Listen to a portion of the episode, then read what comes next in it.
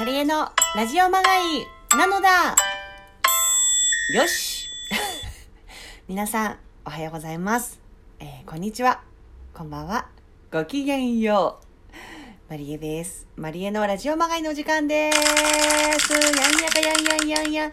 やん、やん、やんやんやん。トムヤムくんって出たけど、ヤンから全く始まってないこヤンでしたね。すいません。ということで皆さん、どうもです。マリエですよ。いやちょっとね、昨日の配信では、ちょっと瞑想させていただきまして、はい。瞑想したんですね。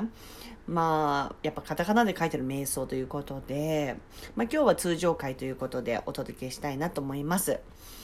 えー、お便りありがとうございます。小麦ちゃん、元気の玉いただきました。ありがとう。美味しい棒もいただいちゃった。マリエさん面白すぎて大好きです。だって。ええー、小麦ちゃんのセンスが心配。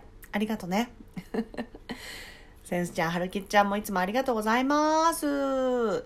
さあ、今日はですね、あの前回のその瞑想の配信で言いましたけど、リンゴ？あのリンゴホットリンゴが食べたいというふうに。私言ったよね。ちょっと記憶が定かじゃなくてあれ寝ぼけながらやったから。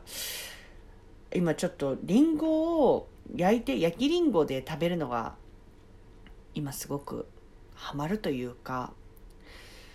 あの皆さん知ってました？リンゴって本当に素晴らしいんですよ。で温めた方が焼いた方が栄養価が高まるんですって。カリウムとか。だからそれを聞いてからがぜんやっぱりギリシャヨーグルトはマストなんですけど私め。今日は焼きりんごシナモンシナモン焼きりんごをね作りましたのでそれを食してまいりたいと思います。あの出来上がりの方はね後でインスタグラムの方に載きますのでいただきますなそな。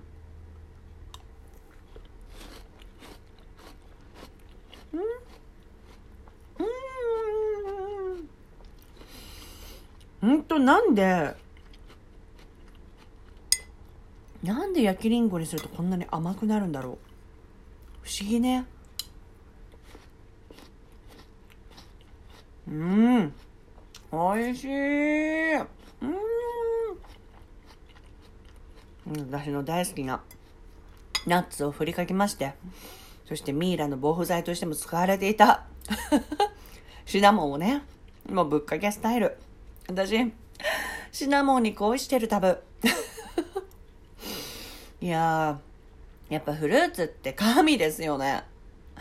甘いし栄養価も高いしということで。食べさせていただいてます。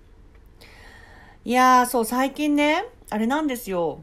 人生って本当にまだまだ知らないことがたくさんあるなーってことでラグビーを初めて観戦したんです。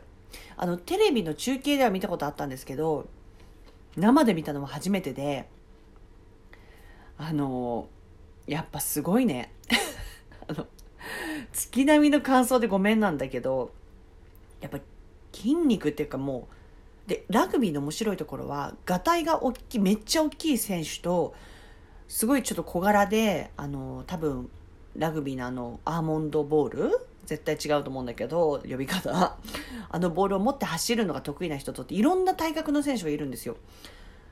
でもやっぱ大きい人本当に大きいからすごいと思って。であのラグビーのその初そのなんて言うんだろうな観戦初観戦して思ったのは野球とかよりも距離が近い。